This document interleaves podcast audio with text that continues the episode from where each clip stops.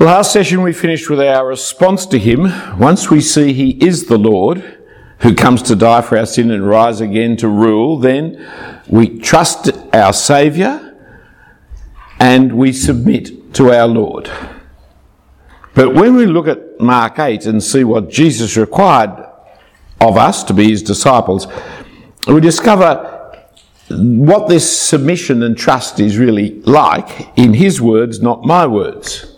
My words are the trust and submit. His words, I want you to pay attention to because they're better than mine, which are deny, take up, and follow. And so, back to verse 34, calling the crowd to him with his disciples, he said to them, If anyone would come after me, let him deny himself, take up his cross, follow me. But even if he requires this of me, there's last four, the last of the talks, the last question, why should I do it? I mean, he is asking a lot. Well, he's asking more than a lot, he's asking for everything. So, in this last session, we're answering this question why should I? And again, before turning to Jesus' three reasons that he gives, I'll give you three in our terms, uh, one at length and two very briefly. So, the firstly is going to take a little while, the secondly and thirdly will creep up on you and shoot past you, those note takers. So, starting off, these three reasons, there's lots of other reasons I may say, but the first reason and the first and foremost reason is truth. You see, do you see the importance of the answering the question, who do I say that I, who do you say that I am? That answer determines everything else that flows in your relationship to Christianity, in your relationship to Christ. I mean, if he's a liar, if he's a lunatic, if he's a legend, then you should have nothing to do with him. You should get rid of him, denounce him, reject him. You would be absolutely foolish to give your life to him if he's a liar, lunatic, or legend. Uh, he will not be able to save you if he's any one of those three things. That's straightforward in one sense. But if he's the Lord, the one who has died for your sins and risen to rule, the one who, for whom and by whom you were made, the one who rules the universe, the one who will that day come to return and judge you, if he is the Lord, that Lord, well then you'd be foolish. You'd be very foolish, wouldn't you? Not to give your life to him. For he alone has made you, owns you, rules you, has say will judge. But the question, who do you say that I am, which in that translation uh, from Holman was right in emphasizing the you, you, who do you say that I am, is the existential question. But by existential, I'm not, I'm not meaning relativism. I'm meaning you. That's the emphasis. What is your answer? It's not what is your truth. That's a load of nonsense if ever there was. I've got my truth, you've got your truth. No, that's just complete rubbish. That's, that's I've got no brains country. Right? There is no your truth, my truth. That, that is just absolutely ridiculous stupidity, which shows the total intellectual moral bankruptcy of intellectual academic atheism today that people would say such nonsense things. Who wants to have a postmodern surgeon operating on them? Uh, it's an absurdity. I want one who knows the difference between a leg and an arm. and who doesn't say, well, it was a leg to me, I'm sorry it was an arm to you, but don't worry, it's an appendix to somebody else. And you were lucky because my other colleague, he thought it was your brain. Truth is truth. It's not your truth, my truth. It is truth. But do I accept the truth or do I see it as a lie when we talk of Jesus? So it's not relativism, it's you, your response. And that is, it's existentialism in the sense of you do what is true. So once you say to me, well, I believe Jesus is, pick an L, the next question that should come to you is how do you know? And what's the evidence for your conclusion? Because we can discuss how you know and we can discuss the evidence and we can persuade each other to change our minds to be in accordance with the truth. But then there's this other question, this existential question what are you doing about the truth?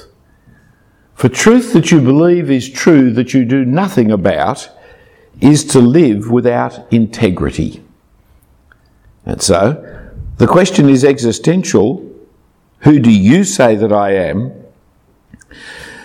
And so the truth of the answer demonstrates your integrity. For if you see him as a liar, legend, lunatic, and you can't give any reasons for your answer, you're really choosing your own life over the truth that is God's. You're just rationalizing the amoral self centeredness of your rejection of God. If you've got reasons and arguments for believing that he's a liar, a lunatic, a lead, well, then that makes sense. But then you are open to discussing it. However, if you say he is the Lord, but you ignore his requirements of you, well, you really don't believe your own answer. Tell and Penn are a magic duo on stage. Penn is the uh, the taller of the one who talks and is a great advocate for atheism. Hands up those who have ever seen Tell Penn and Tell. There's lots of little YouTubes of them, aren't there? They're an interesting couple. Penn Jillette, he is the uh, he's the one who speaks, and he's a very keen atheist. But he understands integrity. He recognises it. See, he says, um, I don't respect people who don't proselytise. I don't respect that at all. If you believe there is a heaven and a hell, and people would be going to hell and not getting eternal life or whatever, and you think it's not really worth telling them because it makes it socially awkward, he continues, how much do you have to hate somebody to not proselytize? How much do you have to hate someone to believe everlasting life is possible and not tell them about it? It's interesting, isn't it? He's an atheist that I respect because he's a man of integrity. I disagree with him in his conclusions about atheism but he's not a fudger. he recognises that if it's true, you do something about it. If it's false, you do something about it. But integrity is taking action on what you believe. To say he's the Lord and go on living your own life your own way lacks any integrity, but it's not only your integrity that's at stake, it's also Jesus' integrity. For he answered the, the question of who he is with great clarity in Mark 8 when he strictly charged them not to tell about him, and with great courage in Mark 14 when he answered the high priest at his trial. And the high priest asked him, Are you the Christ, the Son of the Blessed? And he said, I am. And you will see the Son of Man seated to the right hand of the power, of, uh, uh hand of power and coming with the clouds of heaven. Jesus knew who he was and declared who he was. He knew it from his baptism when the voice of God made it clear. And in his whole life and ministry, publicly and privately, he lived and taught the kingdom that he, the Christ, was bringing. And he demanded his disciples the appropriate response for the coming king. But Jesus also knew why he came namely to be rejected and killed as the suffering servant of Isaiah, paying for the sins of the whole world, giving his life as a ransom for many. And so he required of his disciples the appropriate sacrifice of their lives for other people's salvation. So living the truth is not just a question of your integrity, it's also about Jesus' integrity.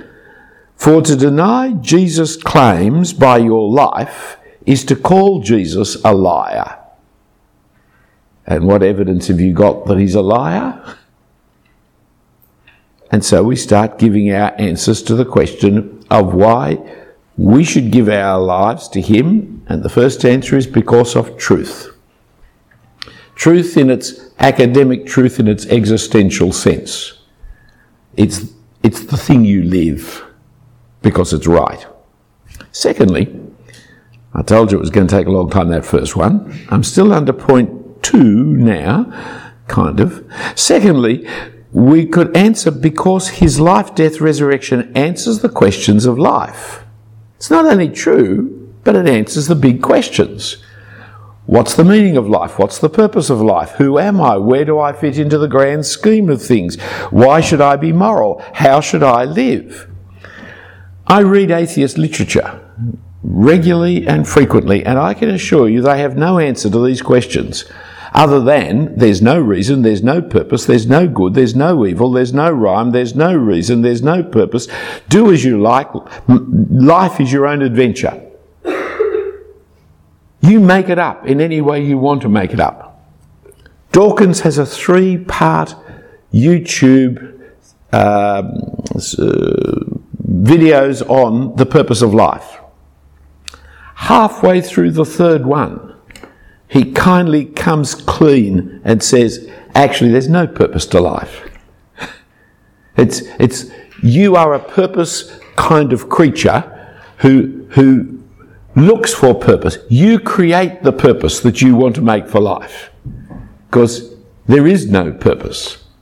There is no good, there is no evil, there is no right, there is no wrong. There's just whatever you think. Because you've got to go a long way through his wonderful videos before you actually come clean and find out. That is where atheism is. It is amoral, there is no morality. It is purposeless, it is meaningless. Now, it may be true, but if it's true, then heaven help us. because when there's a shortage of toilet paper, every man to, him, to himself. Society is a total corruption and collapse. Society is a nonsense. Humanity is a nonsense. You are but an accident. Whether you live, whether you die, doesn't matter.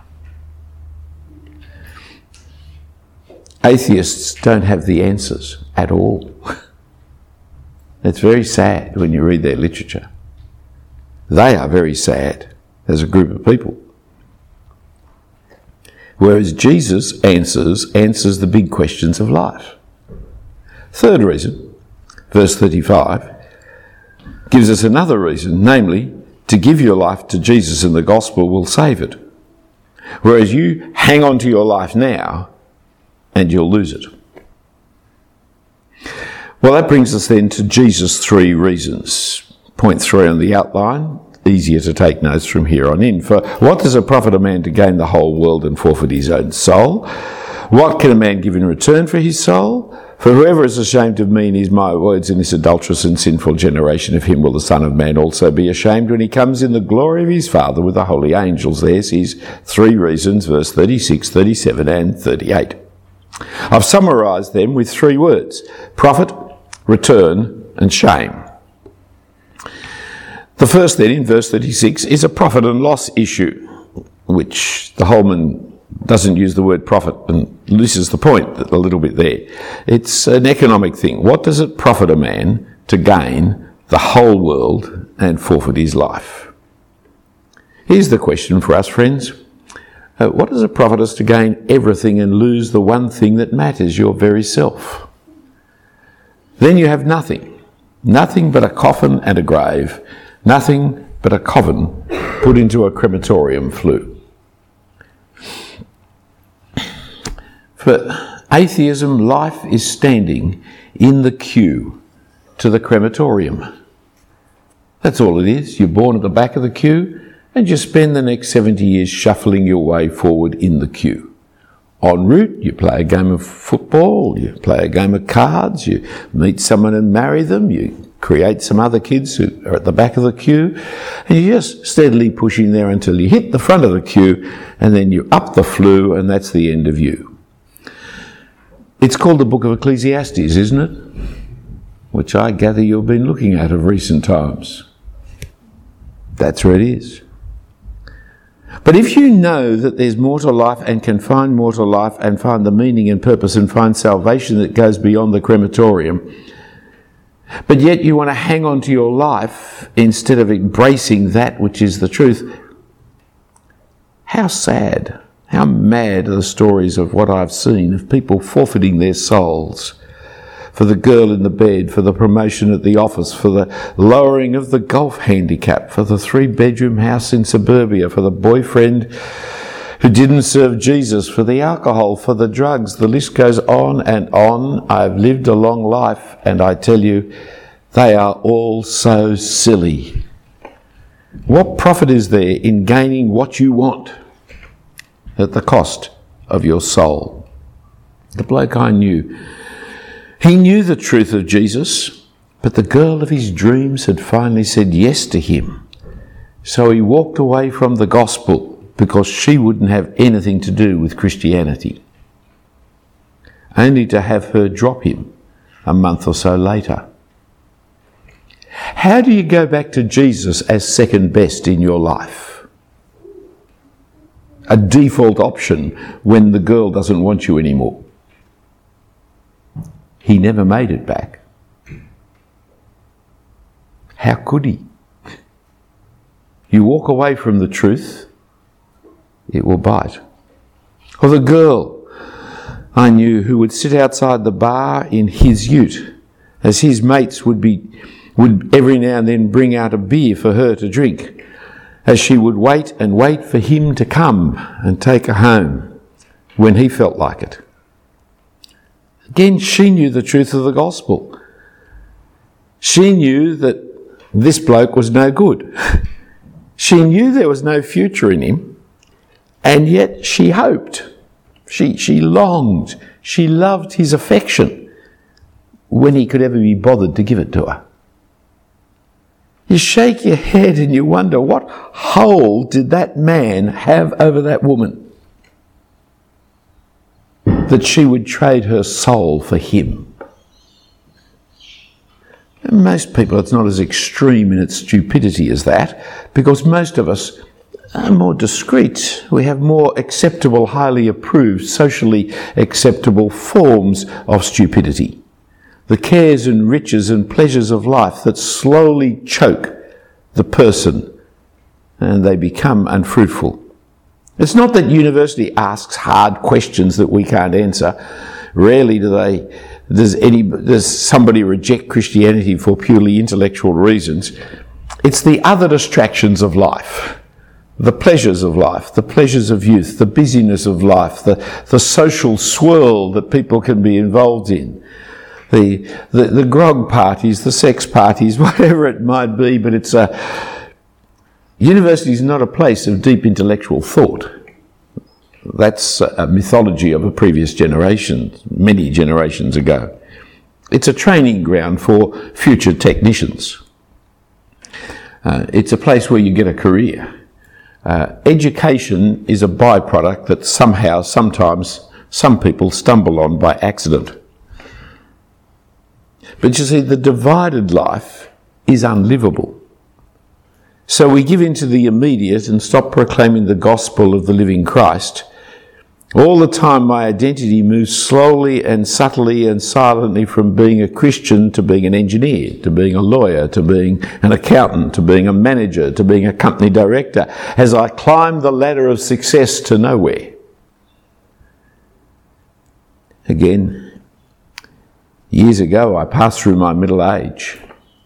Middle age is always five years older than you are. At this stage, I'll be living a very long life. a long time ago, I passed through middle age and I watched my contemporaries come to middle age when they reached the top of the ladder and then discovered that the view wasn't worth having and there are a whole bunch of young people behind them trying to push them off the top of the ladder. I spoke to a man who said every Monday morning is awful because I come in waiting for the envelope on my desk Because when you reach a certain stage, you earn so much money that you're no longer economic. They can replace you with two or three younger men, and it's the same amount of money. And so you come in every Monday morning thinking, is the letter going to be there today? Is this the end of my career hype up to the top? I haven't spoken to him some years, but I have heard that he got the letter. See, the divided life is ultimately unlivable. So we go into the immediate and not live the long term. What does it profit to gain the whole world and forfeit your own soul? What is it in your life that is so valuable to you that you'll not give it up in return for the one who gave up heaven and visited hell for you? What price do you put on your life? People make these decisions, you see the man I know who set aside everything to become a, a, a, a tennis star. He was very, very good. He was really a, a first class tennis player. He was on the edge of Davis Cup selection for Australia. Everything in his life was set aside for his muscles, for his strategy, for his skills but he never made it. Only a few do. And in the process, he lost all the other things of his life family, friends, job, university education for something that he just was number seven in the team of six. It's very sad, isn't it? A goal that was beyond him. Well, what do you hang on to? What, what are you willing to say is so important to me, I won't let go of, the, I will, I will let go of everything else, but I'm going to hang on to that because I tell you, whatever it is, it's not as good as the Lord Jesus Christ. And it's not worth hanging on to. So the second argument Jesus uses, verse 37, explains the first with a, a rhetorical question that drives the point home. It's the commercial transaction question of what do you give in return for your soul?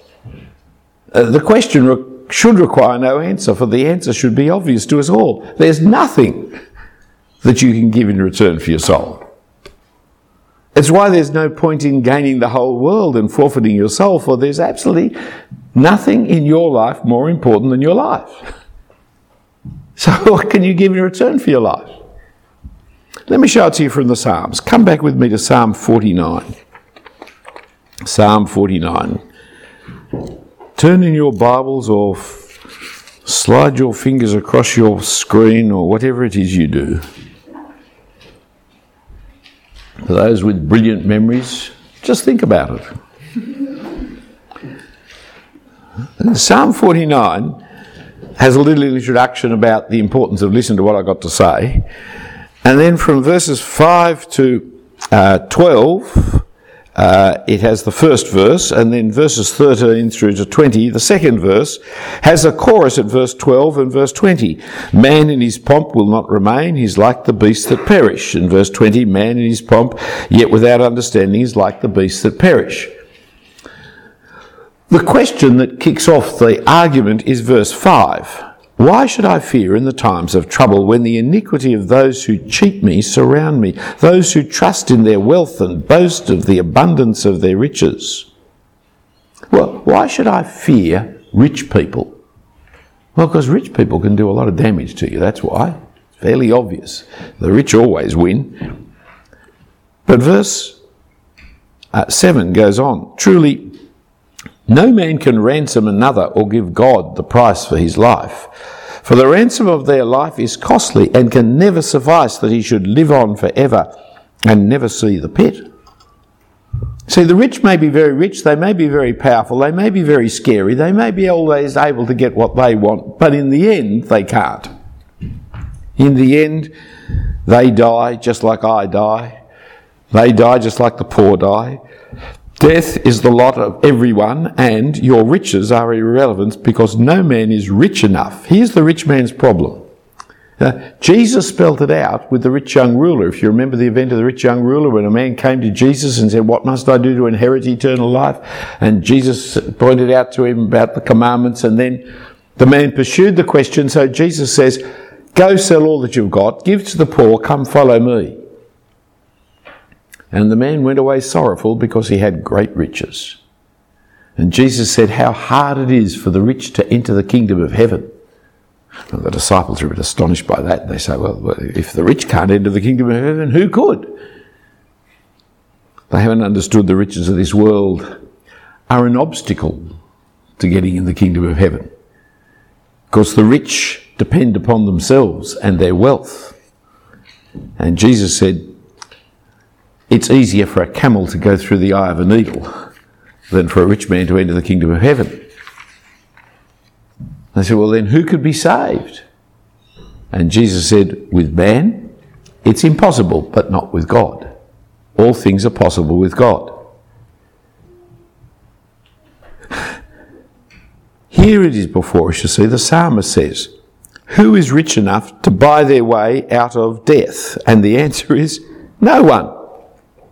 And so, in your pomp, verse 12, you're just like the beasts. The animal dies, you die. We put the animal into the furnace, we put you into the furnace. We bury the animal, we bury you. You're just the same as an animal. It's very sad, isn't it? But the psalmist and Jesus have the answer. For the psalmist goes on to say in the second verse, the second stanza of his poem, Verse 14, like sheep, they're appointed for Sheol. Sheol's the place of the dead. Death will be their shepherd, and the upright shall rule over them in the morning. Their form shall be consumed in Sheol with no place to dwell. But God will ransom my soul from the power of Sheol, for he will receive me. No one is rich enough not Mr. Packer, not Mr. Gates. Nobody is rich enough to ransom their own soul out of hell or to ransom anybody else's. But God is. There's the difference. What is impossible for man is possible for God. Indeed, more than possible. For Jesus said, The Son of Man came not to be served, but to serve and to give his life as a ransom for many. That's what he was doing. What we cannot do, he did. What no matter how rich you are, you cannot do, he did. Oh, yes, with God it's possible. For God's Son could and did pay the price that none of us could afford. For God's Son could and did give his life as a ransom for another and not simply for another, but also for the sins of the whole world. What does it profit a man to gain the whole world and forfeit his life? There's nothing in all the world, in all the riches, that he will ever be able to give in return for his life. My friends, nobody is rich. I've never met a person who says, I'm rich. We all know that there's somebody else richer than me. And as long as there's somebody else richer than me, I'm not rich. I mean, all things are marked on the curve, aren't they? And I'm not rich because there's, well, there's Bill Gates, there's Jim Packer, there's Mr. Buffett, there's all these rich people who say, I'm not rich. But in Australia, even the poor people are rich. Australia, it varies from day to day, and goodness knows what's happening now with the virus and our economy, but Australia has been and is the second, has the second highest median income in the world. Median.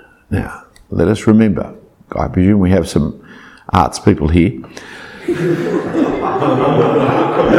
There's mode, mean, and median, right? The median is the one where you pick the middle person in the distribution, right? That's that one, right? It's not the average, that's the mean. It's not the mode, it's the median. That is, Australia does not have super rich people, does not have super poor people. Australia just has middle class people. And as a community, we are amongst the richest communities in the world. So that our middle person in Australia, the person who has as many poor people beside him as he has rich people beside him, that person will be the second highest in the world. Furthermore, this is the richest century in the history of humanity. So we are amongst the richest people in the richest time of all humanity. That's who we are. And we have had decades in Australia of continued economic growth. And once we start university, we are on the rich side of the median because professional salaries are always ahead of other salaries. So here you are, a group of rich people looking at the Bible today. And some of you, most of you, want to profess to be Christians. Well, if so, you are an out and out miracle. Because a camel has just been squeezed through the eye of the needle to get you into the kingdom of God. It's only the work of God that could get rich young rulers like you into God's kingdom. It's a miracle. But are you a Christian? Have you accepted the Lordship of Jesus Christ over all your life as your ransom from the, the grave?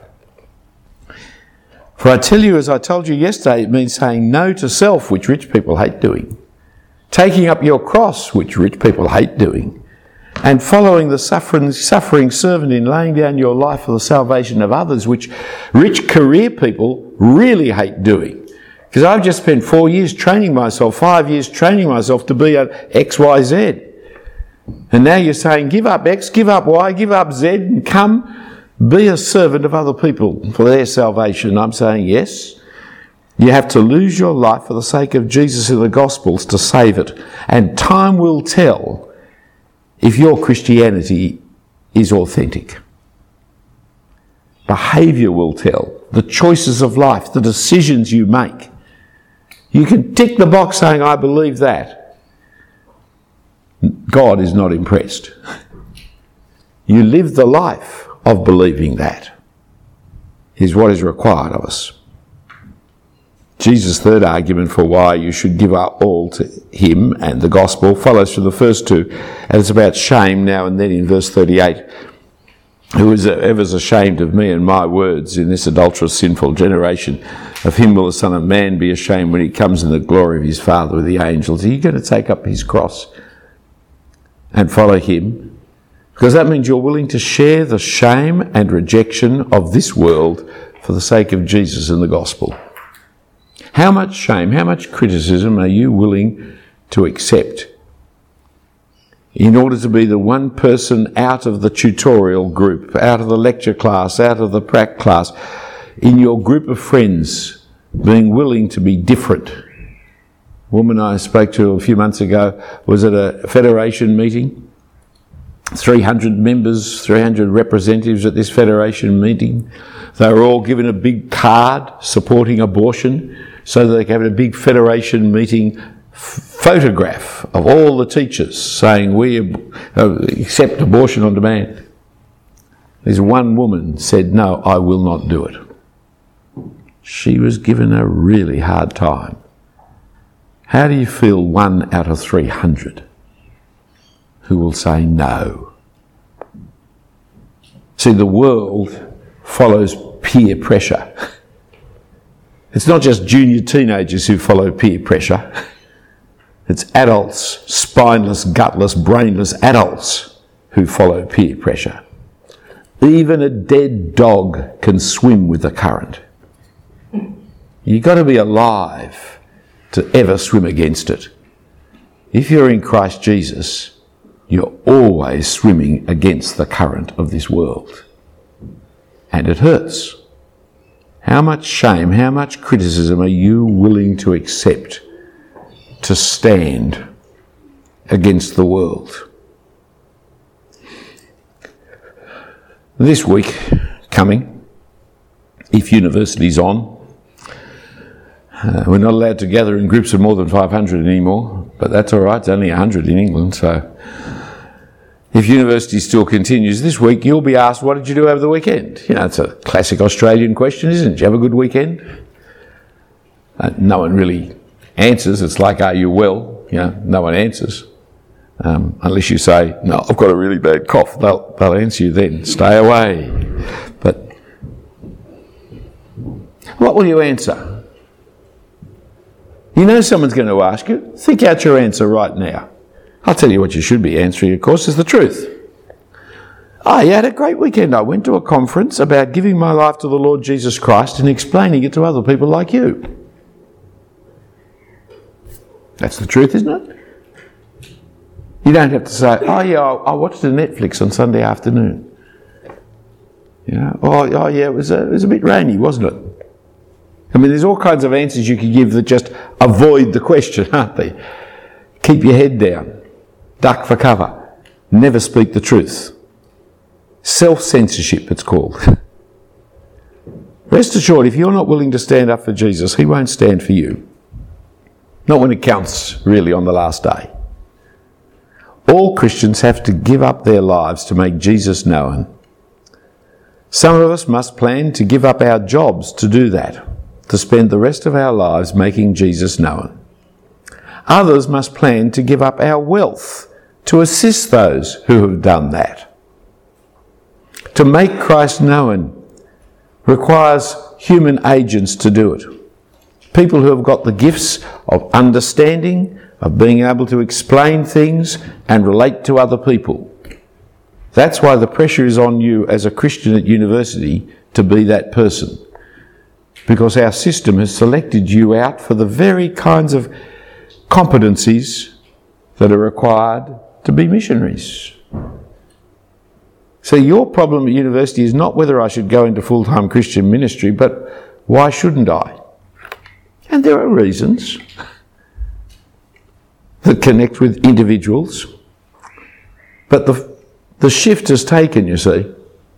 Rich young rulers, to those who are given much, much is required. You haven't been given much so as to serve yourself. You've been given much so as to serve others. That's what you've been given. Much to serve others. My son went to uh, Sydney Boys High School. It still was the selective school for boys in those days when he went. I don't know whether it is now or not, but it was when he went.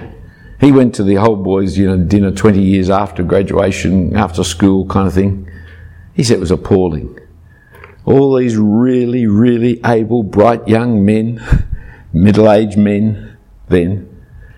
He only met one who had any social conscience of using the gifts that had been given to them for the benefit of other people. Everybody else was making money, divorcing wives, travelling, climbing the greasy pole, None of them had any sense of using the great education that had been provided for them for the benefit of other people. It was interesting. Uh, the other one was a very devout Jewish man. That was the only other one. No Christians in the group that he was with. It's classic Australia. If you're a Christian, you live and die for the Lord Jesus Christ. How do you live and die for the Lord Jesus Christ? By serving other people. And what's the most important way of serving them?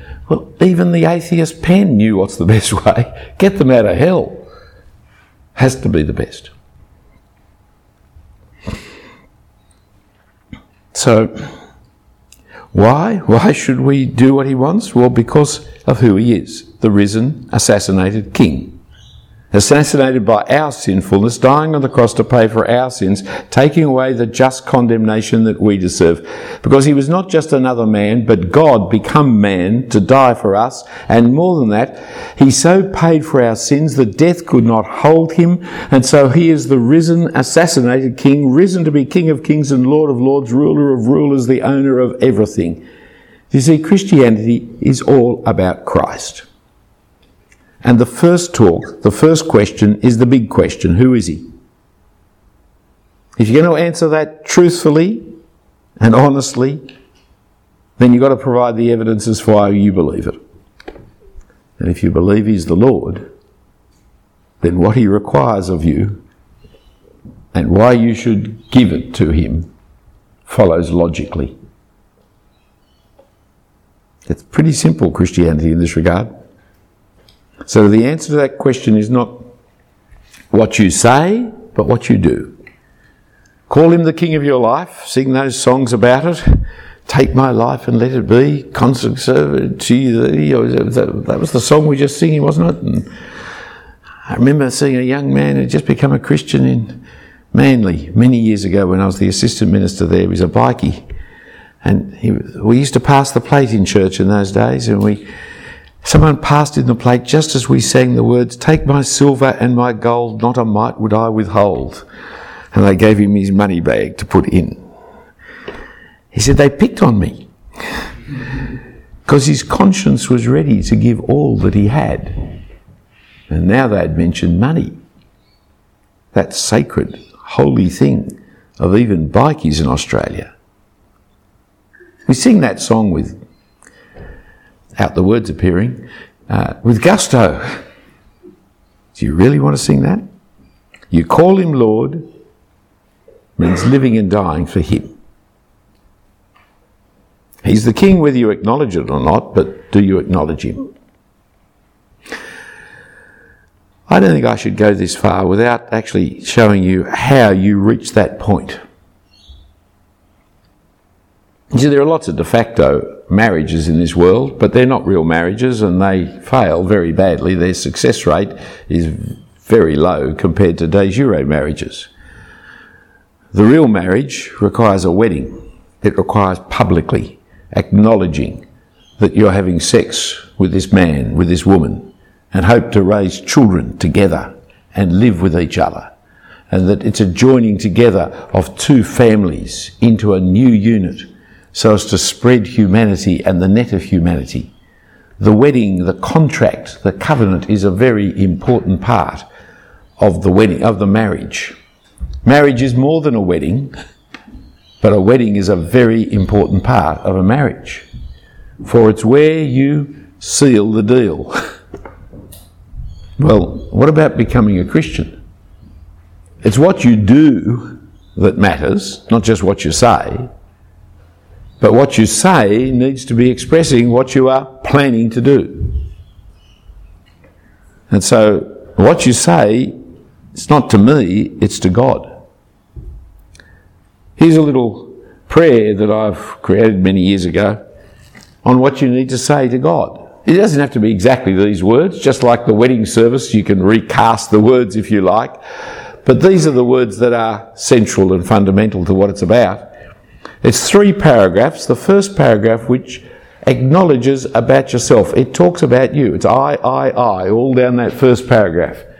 And it's all negative. Uh, I'm not worthy. I don't deserve. I am guilty. I need forgiveness. If you haven't grasped that about yourself, you're never going to make it. Second paragraph is thankfulness. You thank God for sending Jesus. You thank God for raising Jesus. Because it's out of Jesus' death that you're forgiven, out of his resurrection, you give a new life. Because it's all about Jesus, you see. The third paragraph is the prayer of the prayer. Please forgive me. I need forgiveness. Jesus has died that I be forgiven. Please forgive me. And then, please change me. I don't want to keep living like I am. And Jesus has risen to give me new life. So please change me. But the change is that I might now live with Jesus as my King, as my Lord, as my ruler. That's what's involved in actually becoming a Christian. That that is your prayer. But as with the wedding, you then don't go home to your parents. You start living the life of husband and wife together as with that prayer, you don't go back to living your old life. You now start living with Jesus as your Saviour, whom you trust, and as your Lord, whom you submit to. So, why don't we finish this talk, uh, this last in this series, by praying this out aloud together. And those of you who don't want to, that's all right. No one's going to be listening in to you other than God. Uh, it doesn't matter that you're not praying out loud. I'd rather you were honest and didn't pray than just mouth words that you didn't mean. But if this is your prayer, then it's not only the prayer to become a Christian, it's the prayer for every day of your life. in Mark's Gospel it says, Take up your cross and follow me. In Luke's Gospel it says, Take up your cross daily and follow me. It's the same. I tell my wife every day I love her, just as I did on the 22nd of August 1969. Ready to pray? Let's pray. Dear God, I know I'm not worthy to be accepted by you. I don't deserve your gift of eternal life. I'm guilty of rebelling against you and ignoring you. I need forgiveness. Thank you for sending your Son to die for me that I may be forgiven. Thank you that he rose from the dead to give me new life. Please forgive me and change me that I may live with Jesus as my ruler. Amen. My friends, if it is your prayer, you will be forgiven. I know that. How do I know that? Because Jesus' blood was shed. Your forgiveness is written in his blood. And you will be changed. How do I know that? Because Jesus is King and has sent his Spirit to change you. And if this is your prayer, genuinely your prayer, I know that you won't go on living the way you have. But for the whole of your life, or just for today, whichever it is, you will seek to be different for Jesus' sake. Heavenly Father, we do thank and praise you for our time together and pray that you would be with us all, that we may continue to serve you by serving each other. We pray for those, Father, who are not yet sure of who your Son is and what he has done for us, that you would help us to continue to search with integrity the truth that lies in the events of Jesus. And Father, we pray for that integrity, that finding that truth, we might live it out. And we pray for these things in Jesus' name. Amen.